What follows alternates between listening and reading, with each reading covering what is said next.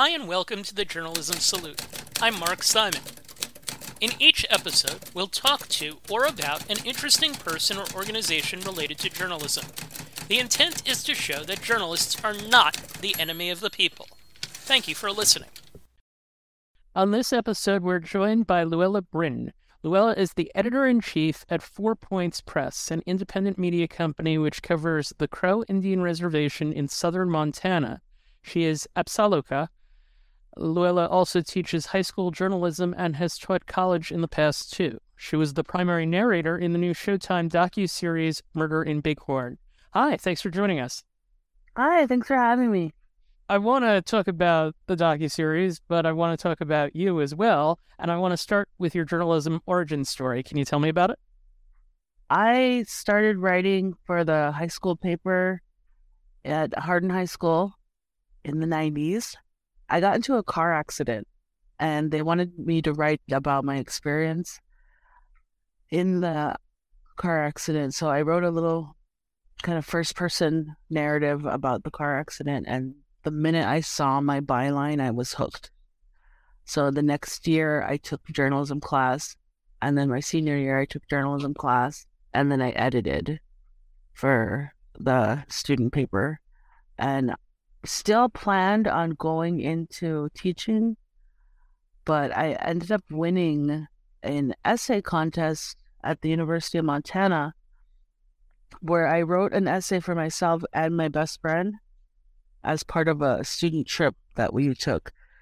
And after I graduated, I was working at the local county paper at, as the front desk receptionist, and a man named Dennis McAuliffe came to award me my prize for winning this essay contest. And he just so happened to be the native journalist in residence at the University of Montana Journalism School. And uh, essentially, it was a recruiting trip. He said that because, you know, he was the, the lead judge on this essay contest, he thought I would make a good writer. But because of the, the content and stuff, he thought it would be a good fit for journalism school, and they they said they had a hard time writing or judging first and second place. And I said, "Well, that's really interesting because I wrote the second place essay for my friend because she didn't want to write it, but she wanted to go on the trip. So he ended up giving me the prize for first place and second place. Can you explain to us where you grew up? I grew up on the Crow Indian Reservation in uh, like south central, southern, eastern, southeastern Montana. It's a really small community, rural. Everybody knows everybody. Everybody's related to everybody. We're all up in each other's business. We're mostly it's just it's just you know kind of small town America. We just happen to be Native American. No, I was just gonna say, was there anything in your upbringing or heritage that lent itself to telling stories? Oh, definitely. I mean, our whole culture is based on the you know the oral tradition of storytelling. And I grew up believing that really journalism is kind of the natural evolution of native storytelling. Because especially in, in the, the crow way, if you're going to earn honors as a warrior, your story has to be truthful and there has to be witnesses to your story just like journalism, your story has to be truthful. There has to be witnesses. There has to be attribution. There has to be other voices in in that story. So, like I was saying, the the natural evolution of of what we did as crow people when we told stories really lends itself well to to journalism because there has to be there's accountability in in the storytelling and there's there's witnesses in the storytelling. There's there's loyalty to truth in the storytelling. And there's a through through line essentially uh, that I guess takes us from your earliest days and then through the University of Montana, and then you've had a, a fair number of jobs after you got out of school. And I'm curious which ones shaped you the most in terms of who you are. Gosh, I don't. I've had several, several different lives as a student, I had several internships at newspapers, and those really solidified my desire to be a journalist. And then once I became a professional, I lost my job fairly quickly to the economy.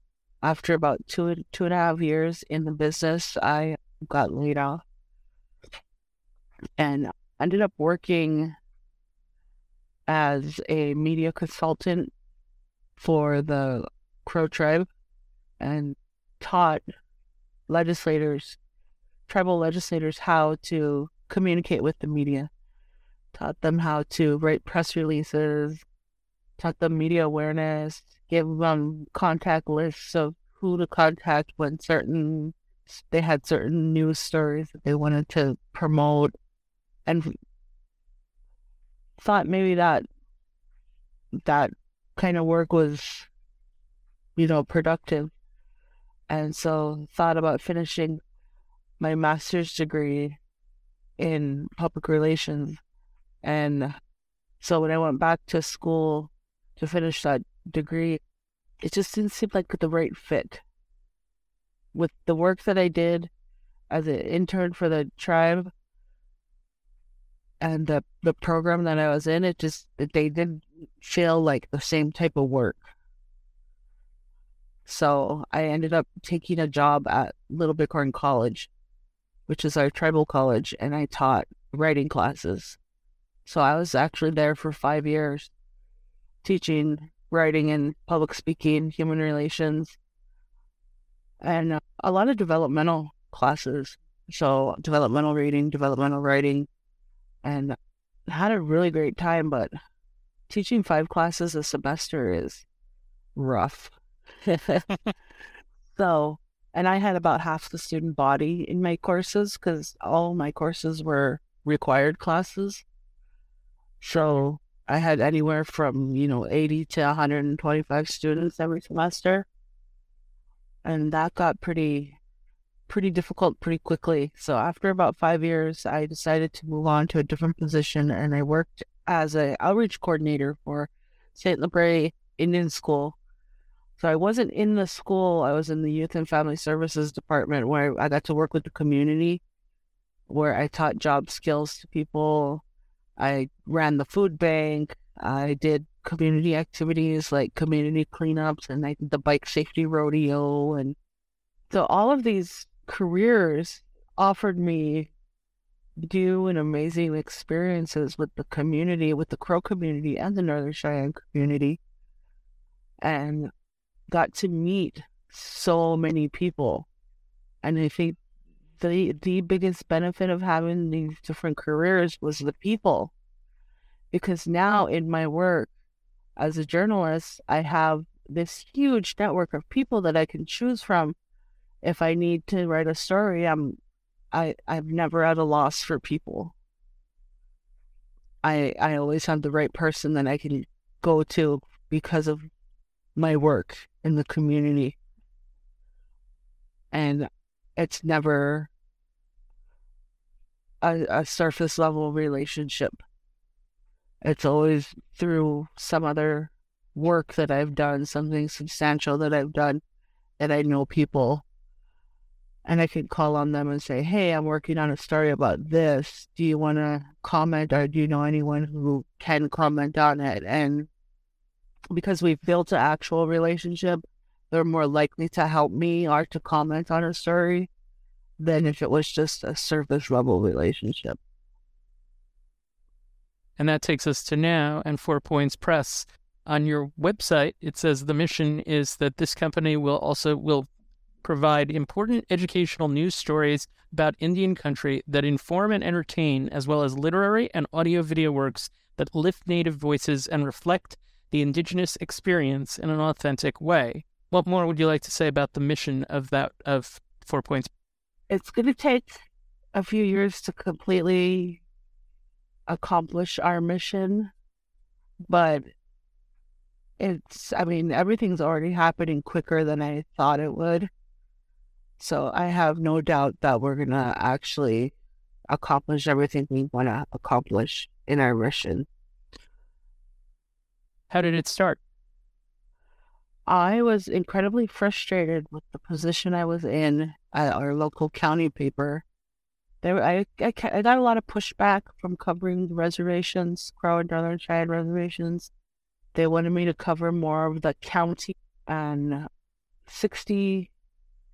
I maybe even more than sixty percent of the county is on the Crow or the Cheyenne reservation, and they kept telling me, my bosses kept telling me, I'm covering too much reservation rules. You need to cover Hardin more. And nothing really happened and was happening in Hardin because there was COVID shutdowns and it's just it's a small town and not a lot happens there. And the reservations are, you know, much larger communities, but you know, just where things happen because they're larger communities. And I really just got tired of putting in 60 hours a week for an organization that was basically telling me don't cover Indians, just cover the white people. When a large portion of our subscribers were Native, a large portion of our readership was Native. A large portion of our community is Native. And I think that a newspaper should reflect the community.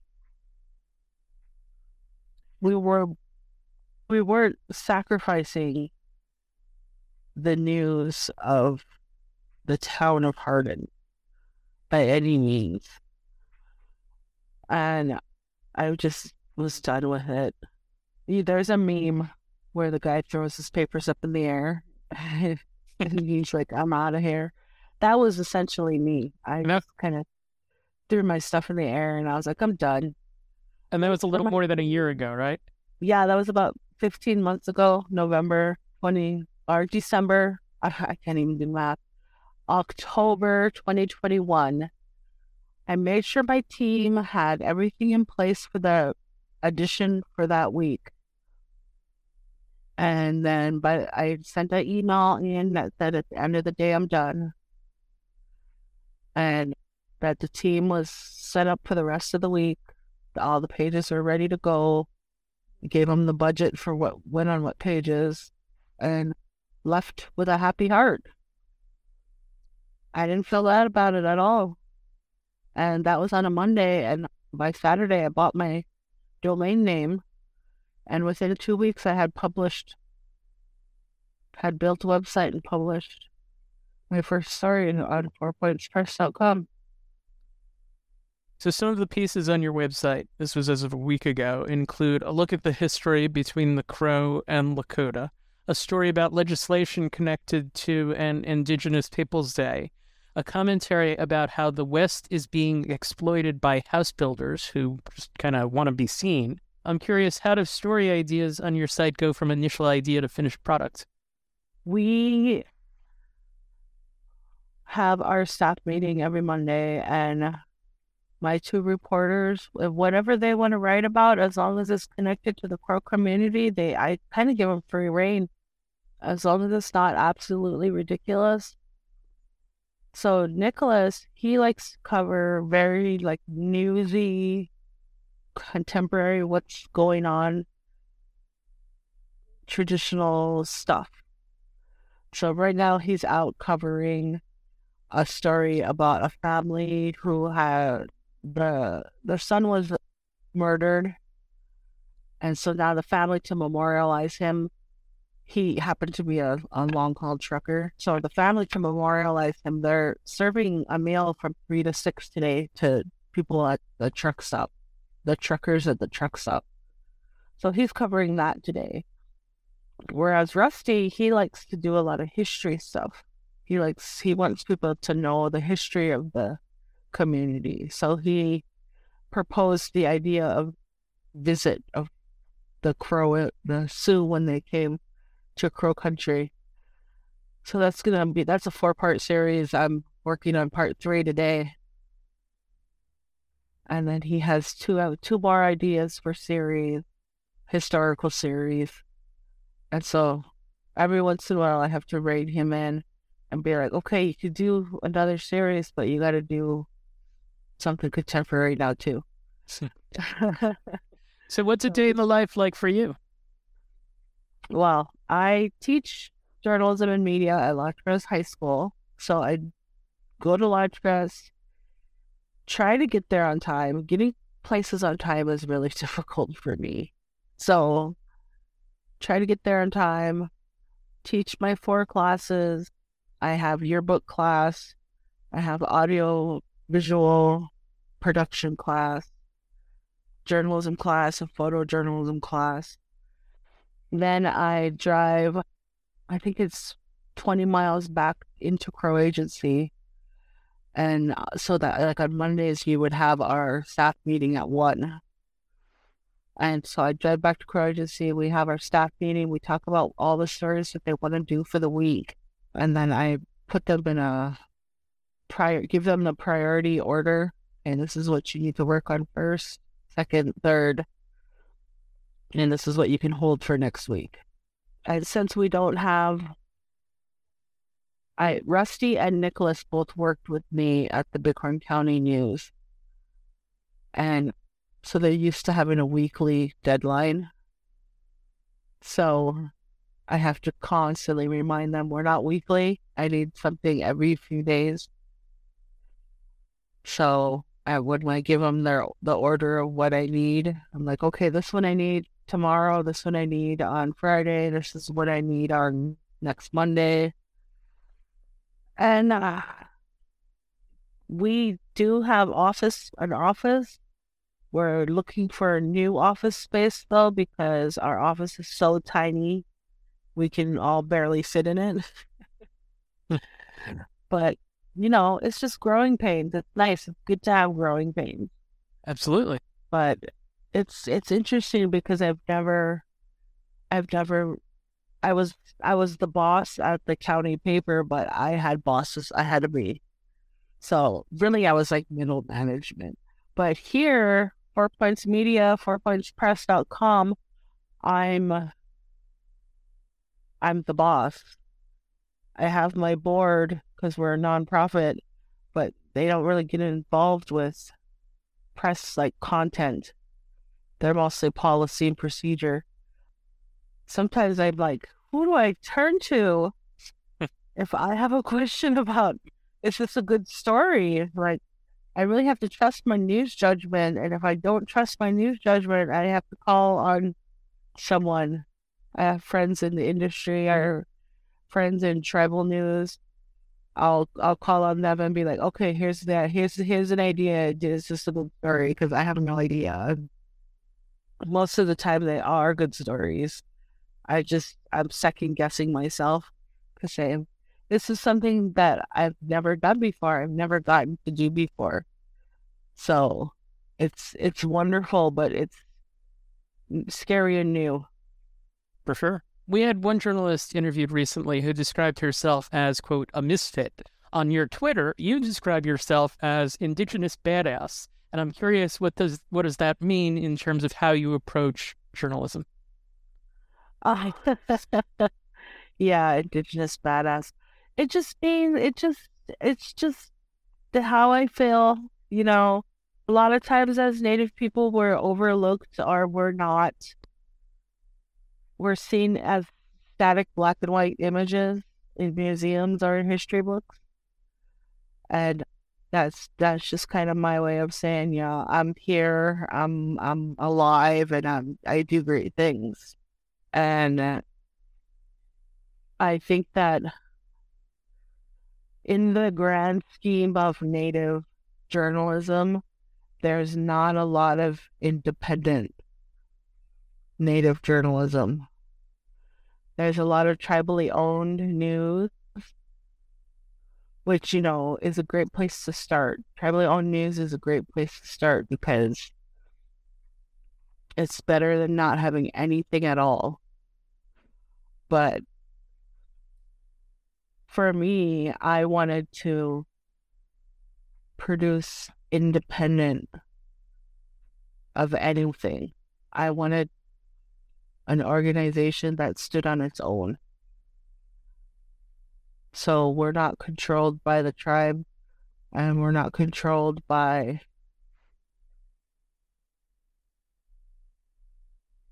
really anything.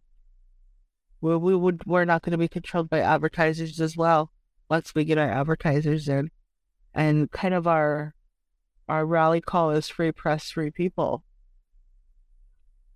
and we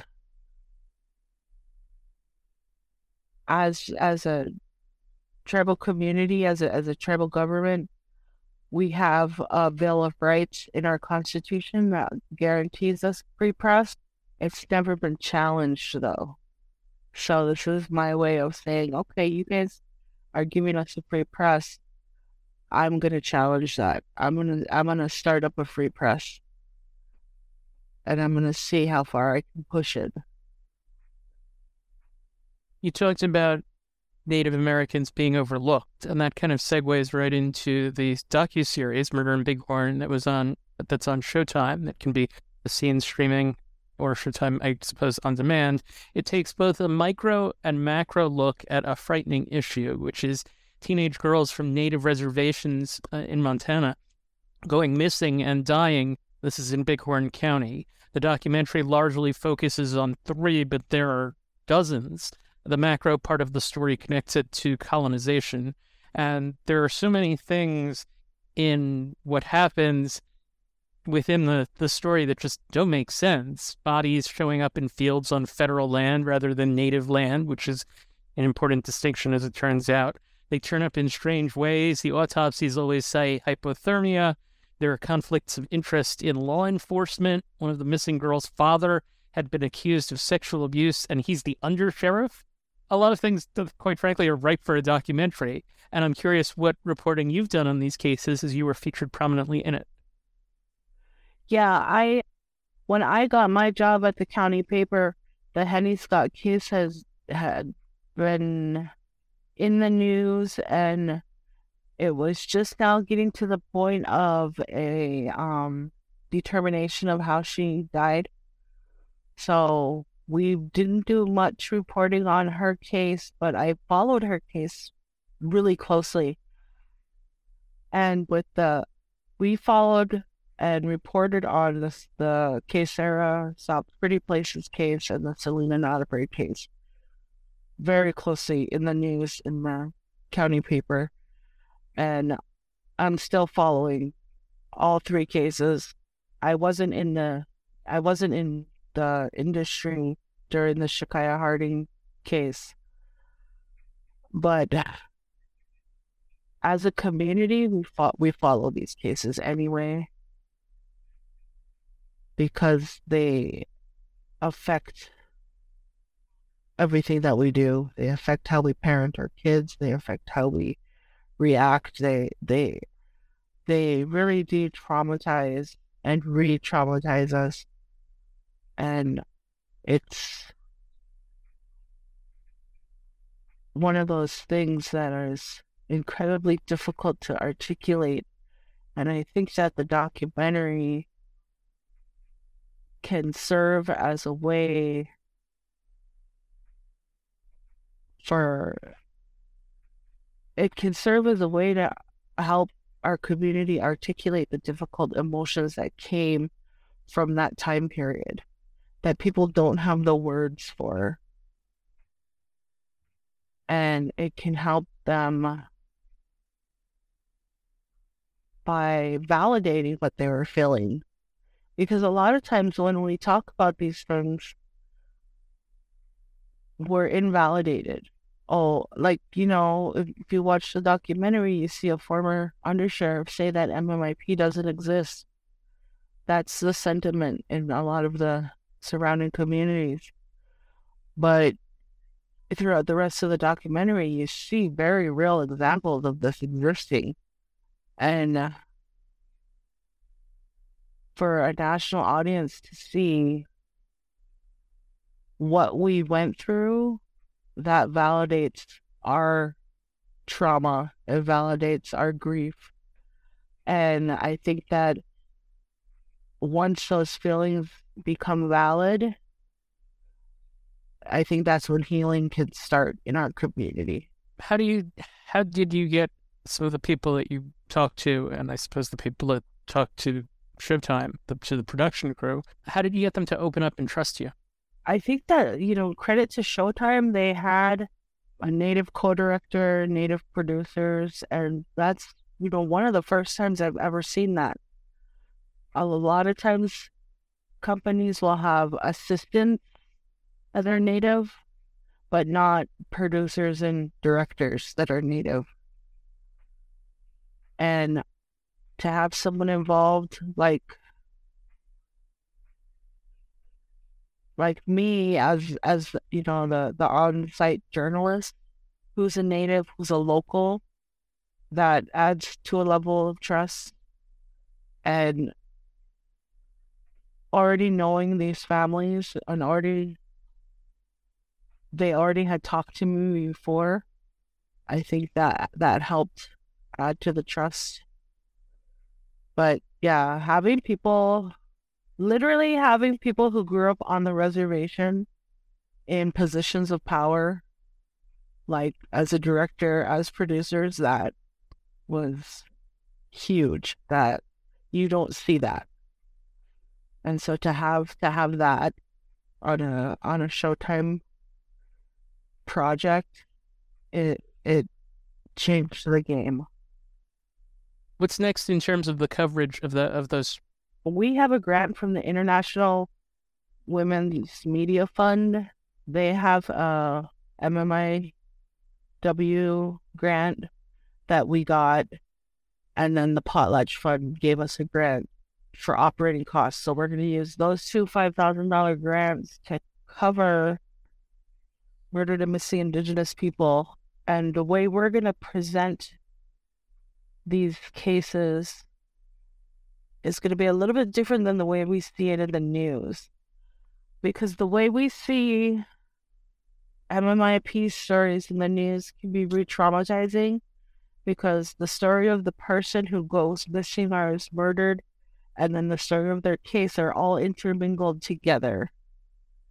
And that can be re triggering because we don't have any control over what we're ingesting when we're reading those stories. So what we're going to do at Four Points Press is create really nice biographies that rehumanize the person who has been gone so long that they've become statistics. So talk to family members, talk to friends, and create biographies of these people.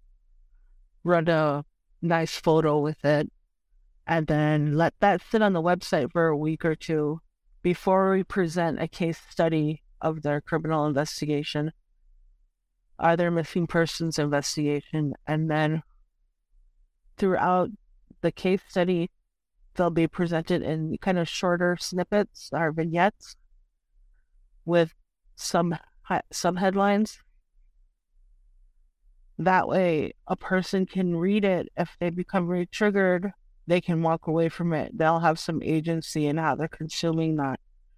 And when they come back to it, they have the subheadlines to guide them back to the area where they were reading.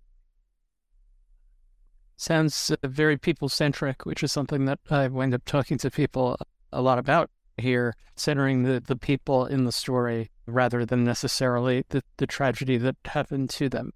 I want to switch gears just slightly here. I, so you know, I have three questions left.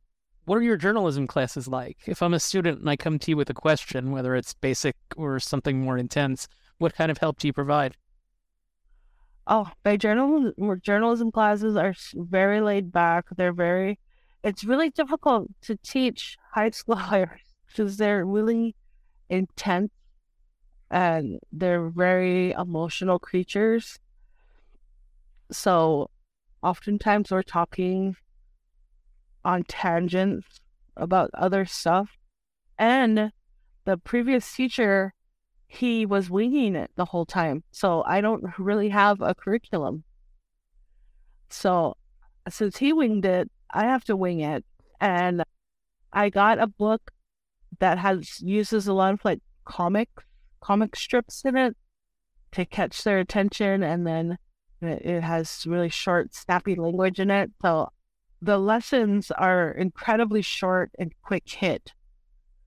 And then the the writing part is probably the most difficult part for me to teach because attention spans thanks to things like TikTok are so short.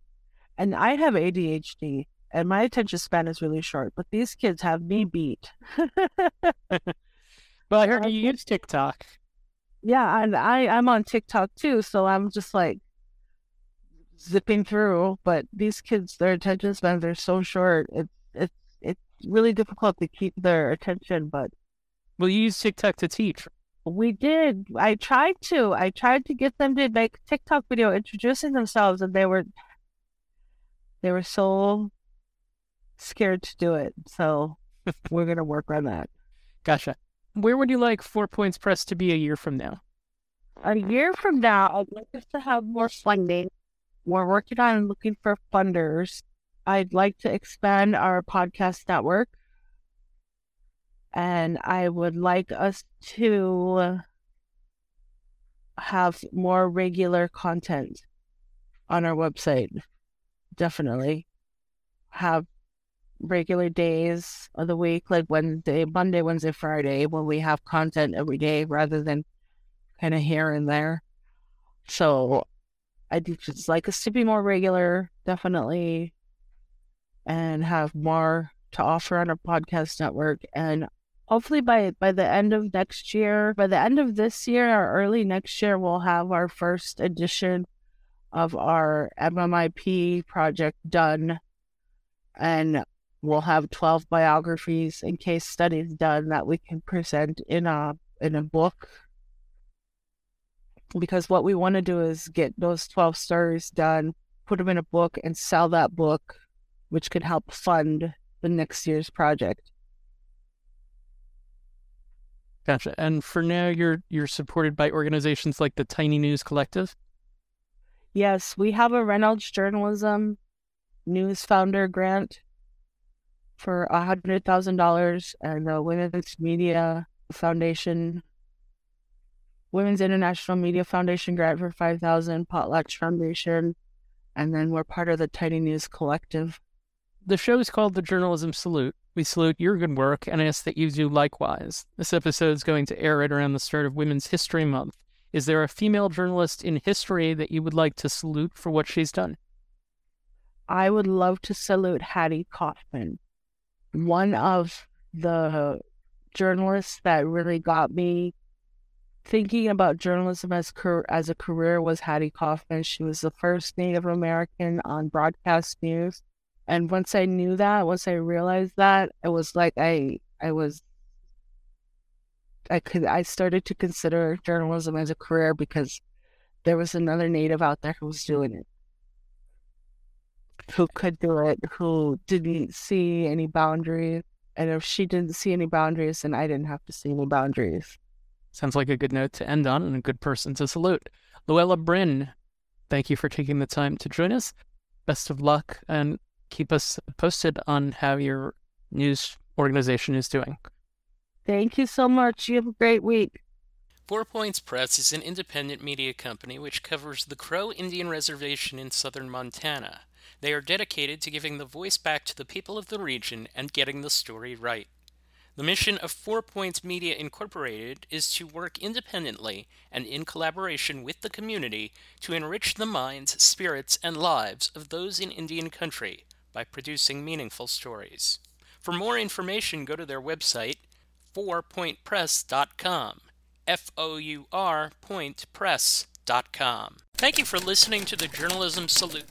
Please let us know what you think of the show. You can find us on Twitter at JournalismPod, and you can email us at journalismsalute at gmail.com.